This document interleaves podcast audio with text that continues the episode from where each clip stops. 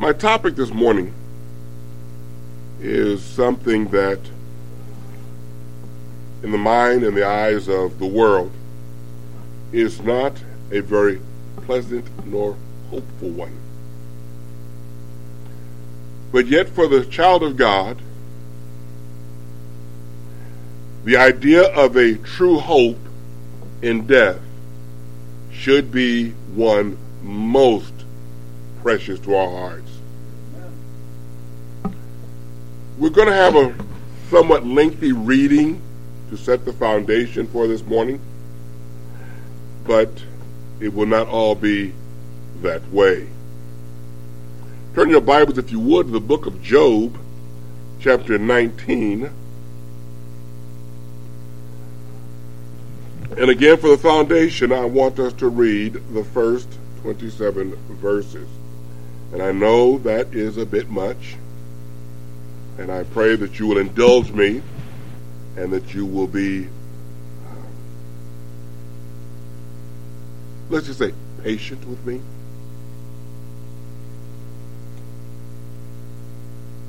Job, chapter 19.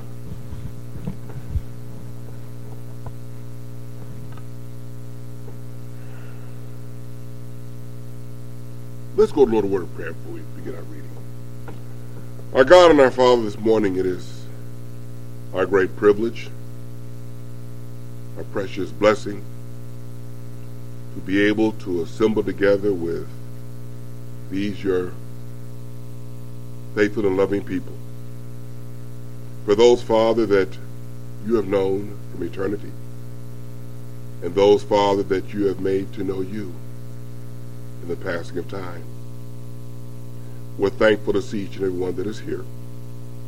We are, Father, missing those that are not and asking your strength and your healing on the hearts and on the bodies of those that are dealing with the infirmity of this flesh.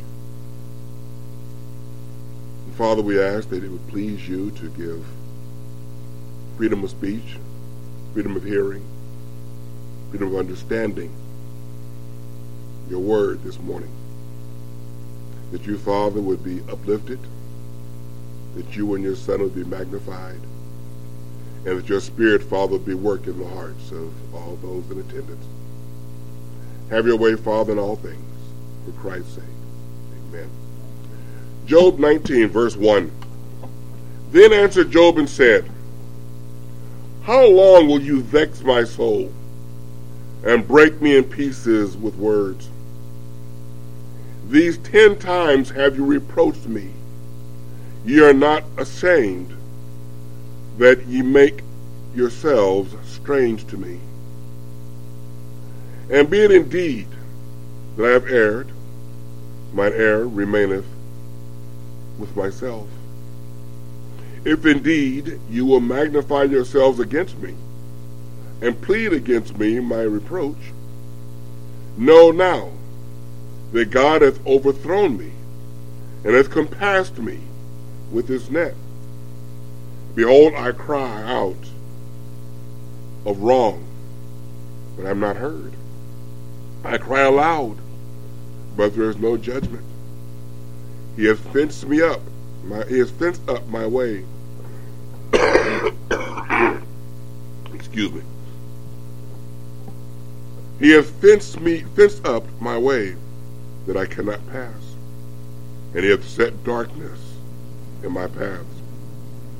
He hath stripped me of my glory, and taken the crown from my head. He hath destroyed me on every side, and I am gone, and mine hope hath removed, hath he removed like a tree. He hath also kindled his wrath against me, and counteth me not, or counteth me unto him as one of his enemies. His troops come together and raise up their way against me, and encamp round about my tabernacle. He hath put my brethren far from me, and mine acquaintance are very estranged from me. My kinfolk have failed and my familiar friends have forgotten me. They that dwell in my house, and my maids count me for a stranger. I am an alien in their sight. I called my servant, and he gave me no answer. I entreated him with my mouth. My breath is strange to my wife, though I entreated for the children's sake of mine own body. Yea, young children despise me. I rose, and they spake against me.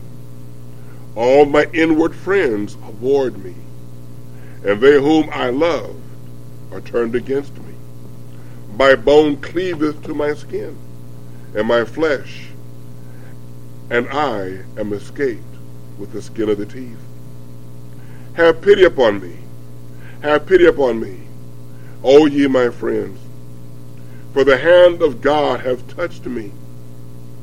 Why do ye persecute me as God, and are not satisfied with my flesh? Oh, that my words were now written. Oh, that they were printed in a book, that they were graven with an iron pen and lead in the rock forever. For I know that my Redeemer liveth, and that he will stand at the latter day upon the earth. And though after my skin worms destroy this body, yet in my flesh shall I see God, whom I shall see for myself, and mine eyes shall behold, and not another within me. Oh, not, let me read that again.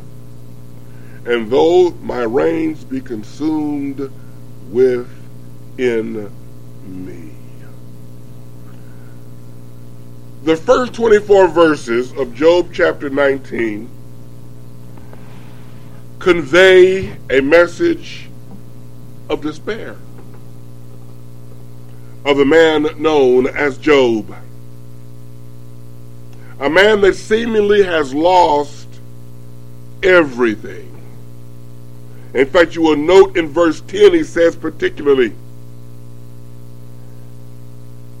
He has destroyed me on every side, and I am gone, and mine hope hath he removed like a tree.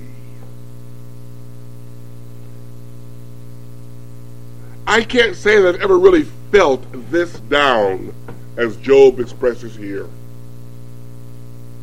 But it is quite apparent that the condition that Job has found himself in is one of dire distress. It is one that a man speaks of that will give you the idea that Job doesn't know which way to go, has no way to turn. In fact, in an earlier chapter, in chapter 3, in verses 11 through 12, we won't read those, but I want you to notice there, when you do read them, that Job asked four why questions. He says, Why died I not from the womb? He asked, Why did I not give up the ghost? Why the knees prevent me?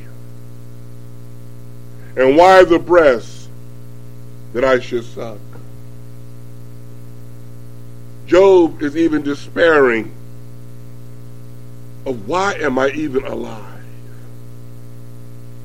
Why have I come to this point? Why have my friends despised me? A very dark and a very bleak picture. And I'm not going to try to embellish it by making it sound worse than it is. Because I think any more that I could say than was written here would just be hyperbole and of no real consequence. But our text verses this afternoon or this morning are found in Job 19 25 through 27.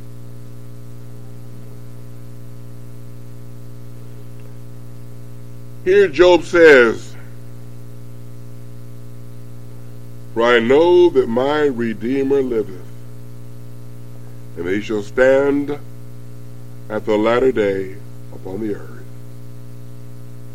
And though after my skin worms destroy this body, yet in my flesh shall I see God, whom I shall see for myself, and mine own eyes shall behold and not another. Though my reins be consumed within me. With all the distress and all the despair and all the anguish that Job expresses in verse 1 through verse 24 seems to all be washed away with the knowledge that Job declares he has. Job says, I know that my Redeemer liveth. Job says he knows that he has a Redeemer. Job says he knows that he needs a Redeemer. And there has been a Redeemer provided for him. A redeemer speaks of a bondage. It speaks of captivity. It speaks of a lack of freedom. It speaks of slavery. It speaks of oppression. And Job, in saying that his Redeemer liveth, says that he, Job, knows that he is in bondage, he is in captivity, he is in a lack of freedom, and in fact, he's even in slavery. Job, like we today, are naturally in the bondage of sin by nature. That is where we are. We were conceived in sin and we were shaped in iniquity. That's how we came.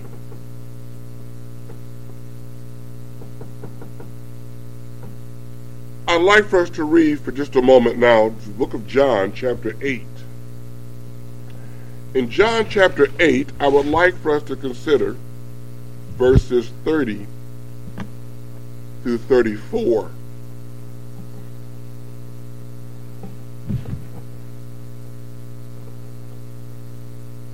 John chapter 8, beginning at verse 30. And he spake these words.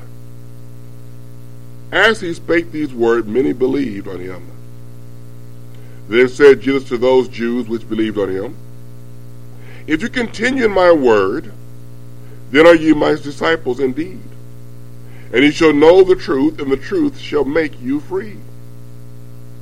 They answered him, We be Abraham's seed and were never in bondage to any man.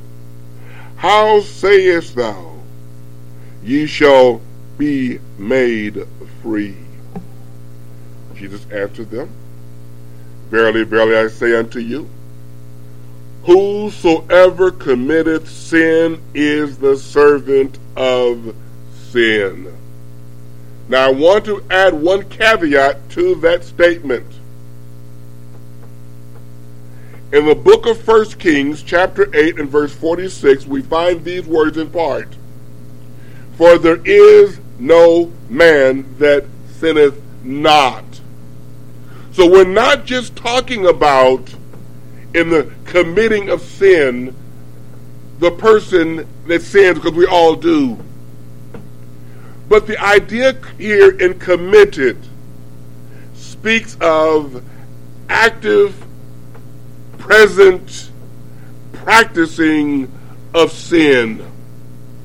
We all sin, every single one of us, in thought, word, or deed. because we are in bondage to that sin. But when our Lord speaks of those who committed sin and are the servants of sin, who are the bond slaves of sin, he speaks to those willingly, regularly, yields themselves to sin. They're captivated by it. They're held in its grasp. And without a redeemer, there is no release. There is no freedom. But there's another aspect of the Redeemer. Not just the fact that we're in bondage and in captivity, lacking freedom, even to the point of slavery. It also speaks of deliverance. Having a Redeemer means that there's someone that is going to ransom us from our captivity. I want to read just a moment the book of Psalms, the 130th Psalm, and verse 7. Psalm 130 and verse 7.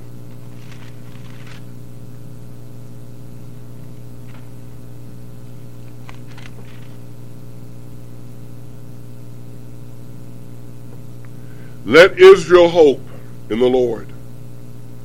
For with the Lord there is mercy, and with him is plenteous redemption. There's plenteous deliverance. There is plenteous ransom. There's plenteous freedom. There is great mercy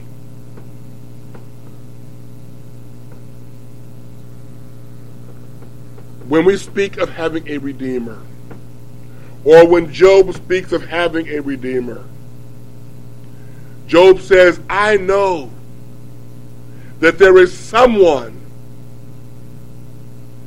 that is going to, and in fact even has, redeemed me already. I am redeemed. My Redeemer liveth. My Redeemer right now is alive and well. And one day, in the latter day, my Redeemer will stand upon the earth itself.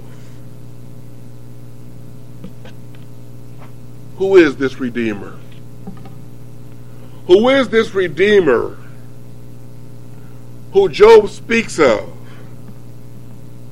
that is his deliverer,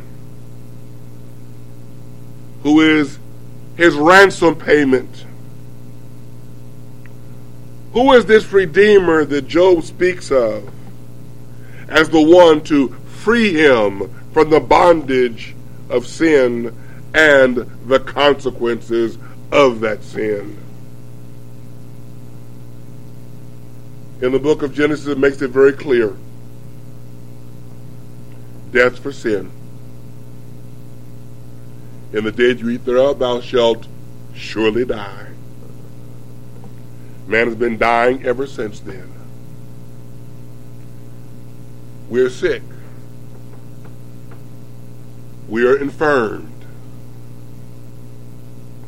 And ultimately, we will die physically. But we died spiritually in Adam. We died spiritually at the fall of man. But we have a Redeemer. We have a Redeemer that has redeemed us, bought us back, purchased, paid the purchase price of our ransom and our redemption. Who is this Redeemer. I want us to look at four portions of Scripture that we might see who Job's Redeemer is. I hope that everyone that hears me this morning can say amen that they have a Redeemer, that they see their Redeemer. But if not, may at the close of this morning service, they say, Now I see my Redeemer. Now I am redeemed. In the book of Romans, chapter 3, note if you would, verse 24. Romans 3 and verse 24. Being justified. No, let's back up. Let's read 23 as well. For all have sinned and come short of the glory of God, being justified freely by his grace through the redemption that is in Christ Jesus. As I said earlier, all have sinned. There's not a one that has not. But there are those who have been justified. There are those that have been found and made declared just. How? By the grace of God through the redemption that is in Christ Jesus. Who is Job's Redeemer?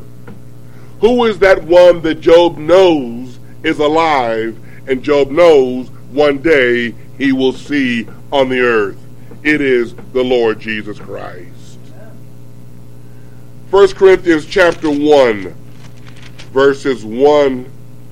I'm sorry, 1 Corinthians chapter 1, verse 30. Not verse 1 through 30. I don't want to scare you like that. 1 Corinthians chapter 1, verse 30.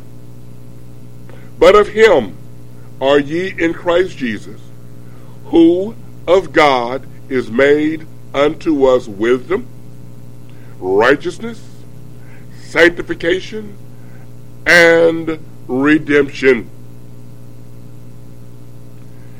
That according as it is written, He that glorieth, let him glory in the Lord.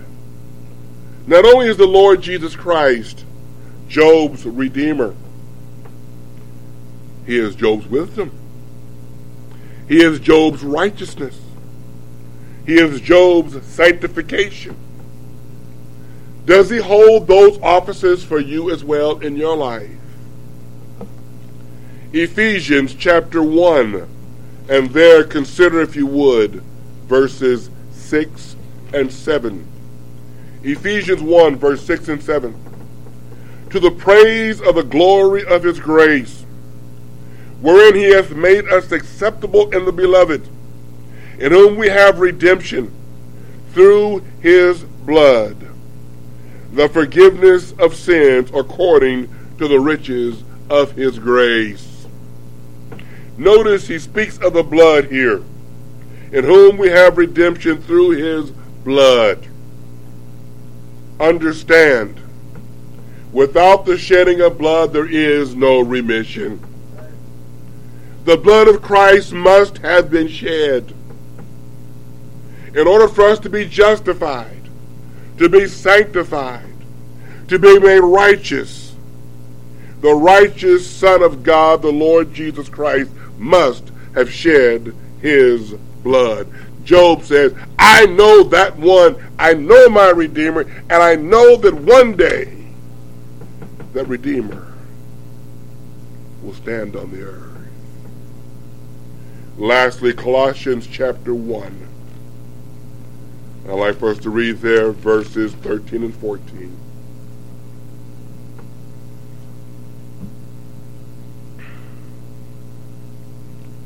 Let's read 12 through 14 giving thanks unto the Father, which hath made us meet to be partakers of the inheritance of the saints in light, who has delivered us from the power of darkness and has translated us under the kingdom of his, his dear Son, in whom we have redemption through his blood, even the forgiveness of sins. Our sins are forgiven in Christ. His death paid the price of our redemption. His redemption is the means by which we're made acceptable. We're acceptable unto God through his son. Job knows he has a redeemer. But Job goes on a little bit further.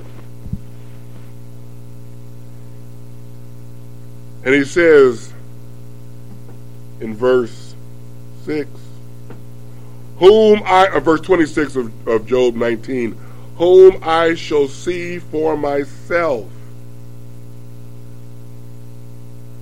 and mine eyes shall behold, and not another, though my reins be consumed within me. He even speaks even earlier in verse 26 and though after my skin worms destroy this body, yet in my flesh shall I see God. Job here knows that his body is one day going to be consumed. It is going to be destroyed. The skin worms are going to devour it. It is going to see corruption. All of us will except the Lord returns and calls us to meet him in the air. But the fact that he says, with these eyes, he shall see God, tells us that Job speaks of a resurrection. He speaks of something beyond the death of this body. This body is not the end of the story. The death of this body is not the end of the story. The death of this body is not permanent, but it shall be raised one day after death.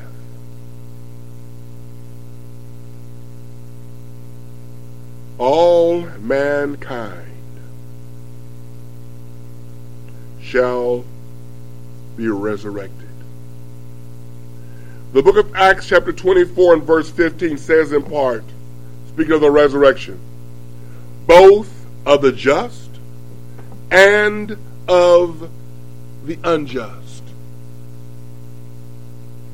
Do not be dismayed. Do not be so confused or do not be so de- deceived as to think that because this body dies, goes into the grave, as untold millions have done throughout the ages. That there is not going to be a resurrection for the just and for the unjust. The just are those who have been justified in the Lord Jesus Christ. As we spoke of in the book of Romans, chapter 3 justified, declared just.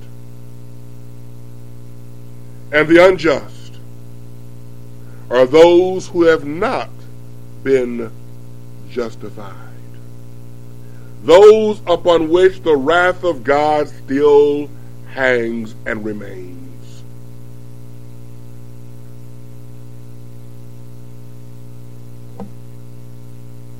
Death in the man, the plan and the purpose of God was obviously always there.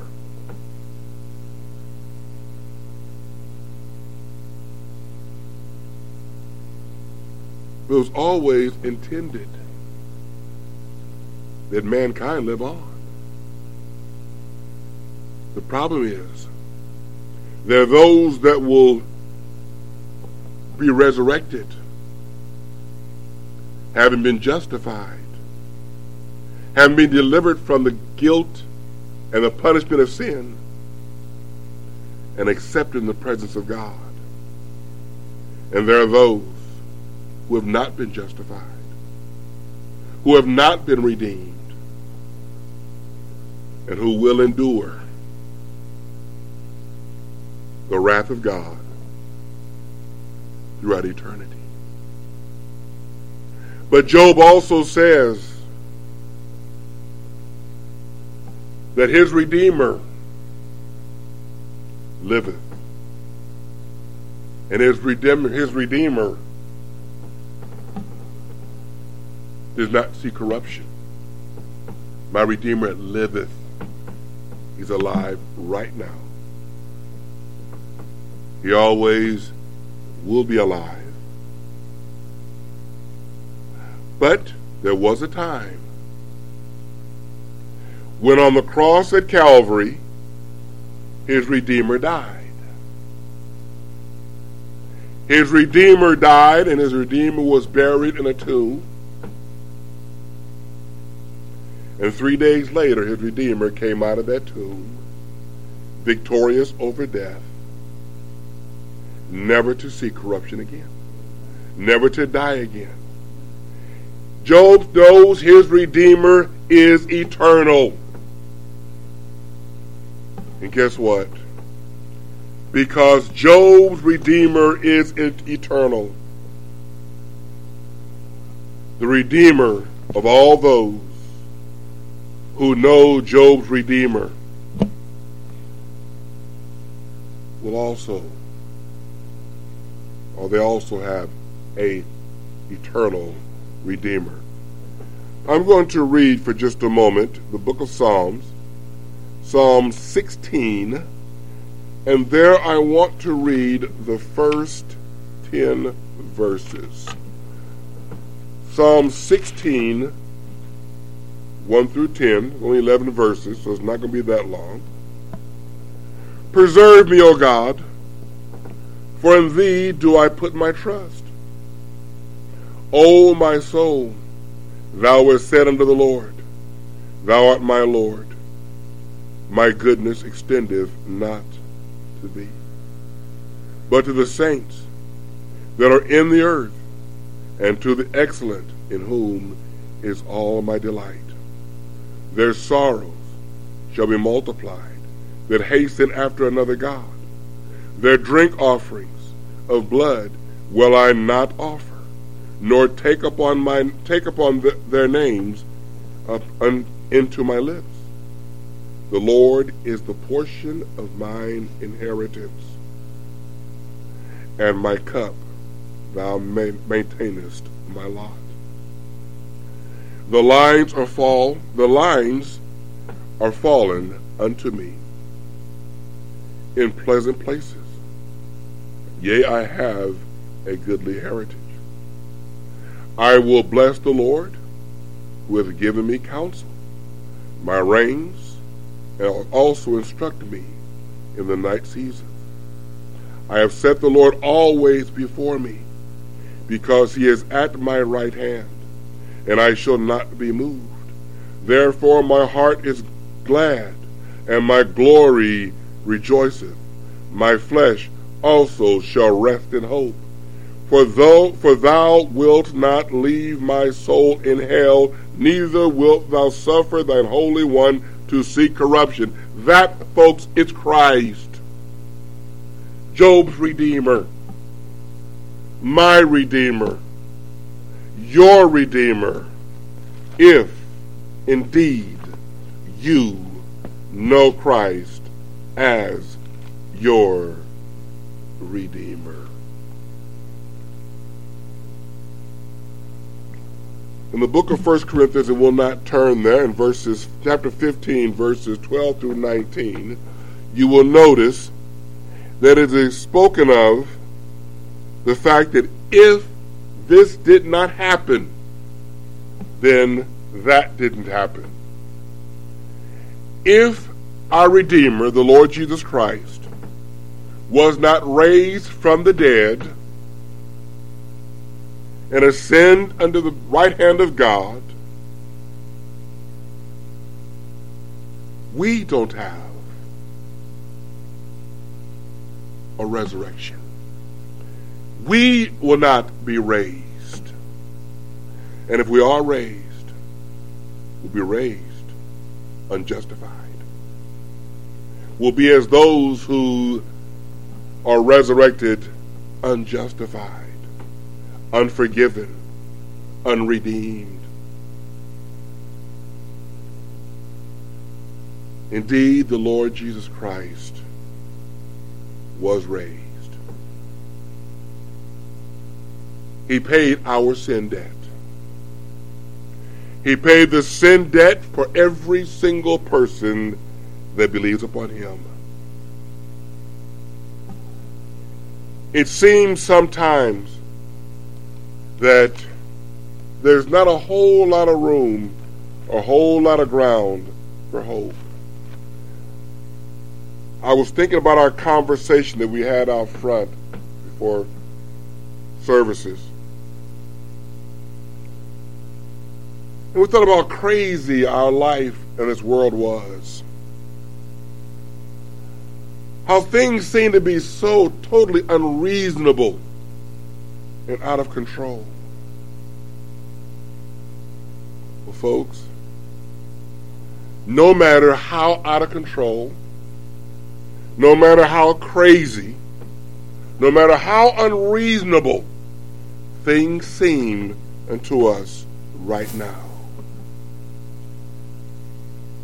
The Apostle Paul, under the inspiration of the Lord of the, the Spirit of God, gave us a means to have hope.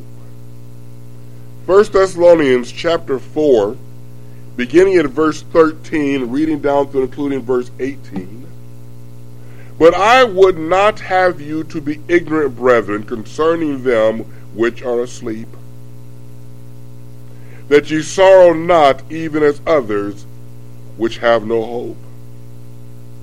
For if we believe that Jesus died and rose again, even so them also which sleep in Jesus will God bring with him.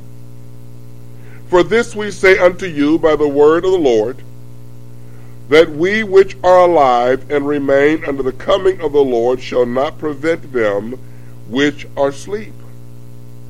For the Lord himself shall descend from heaven with a shout, with the voice of the archangel, and with the trump of God, and the dead in Christ shall rise first. Then we which are alive and remain shall be caught up together with him in the clouds to meet the Lord in the air, and so shall we ever be with the Lord. Wherefore, comfort one another with these words.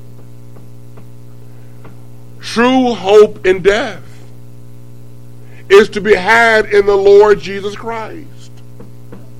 Because whether we are dead when he returns or whether we be alive, we shall ever be with the Lord. I am dreadfully fearful for people that cannot say, as Job says, I know my Redeemer liveth. My Redeemer died on the cross at Calvary, but my Redeemer liveth. My Redeemer has ascended into heaven, but my Redeemer will one day return. He will come back on this earth. Do you truly know your